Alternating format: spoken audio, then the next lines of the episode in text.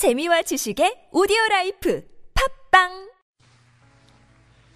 주님은 나의 최고봉 인격적 본성 요한복음 17장 22절 말씀 이는 우리가 하나가 된 것 같이 그들도 하나가 되게 하려 함이니이다.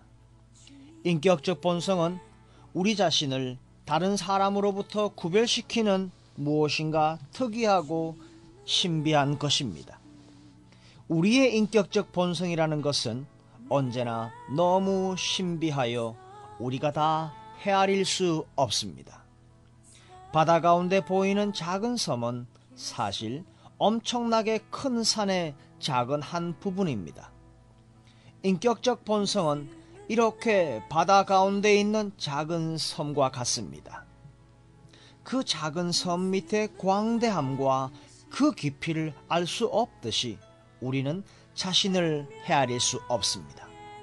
우리는 가끔 스스로를 알 수 있다고 생각하지만 결국 나를 아시는 분은 나를 창조하신 하나님 외에는 없다는 것을 깨닫게 됩니다.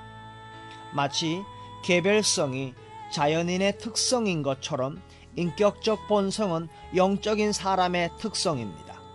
주님은 결코 개별성이나 자주성으로 정의될 수 있는 분이 아니요 오직 인격적 본성으로만 설명됩니다.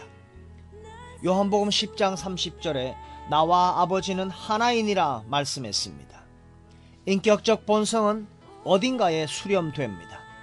사람은 다른 인격과 수렴될 때 자신의 진정한 정체를 알게 됩니다.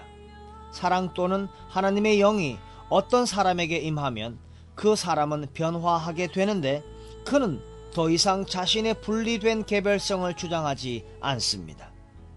주님께서는 결코 다른 사람을 밀쳐내는 독립적인 기질 또는 따로 구별되는 특별한 위치 등 그러한 개별성의 개념으로 말씀한 적이 없으십니다. 주님은 언제나 인격적 본성과 관련된 용어로 말씀하셨습니다. 우리가 하나인 것처럼 저들도 우리와 하나가 되게 하소서. 그러므로 만일 당신이 당신 자신에 관한 권리를 하나님께 양도한다면 당신의 인격적 본성의 실제적인 참된 속성이 하나님께 당장 응답할 것입니다.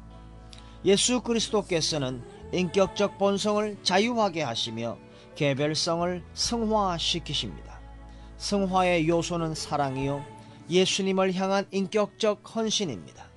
사랑이란 나의 인격적 본성이 다른 인격적 본성과 친교를 나누게 되면서 자신을 다 쏟아붓는 것입니다. 사랑이란 나의 인격적 본성이 다른 인격적 본성과 친교를 나누게 되면서 자신을 다 쏟아붓는 것입니다.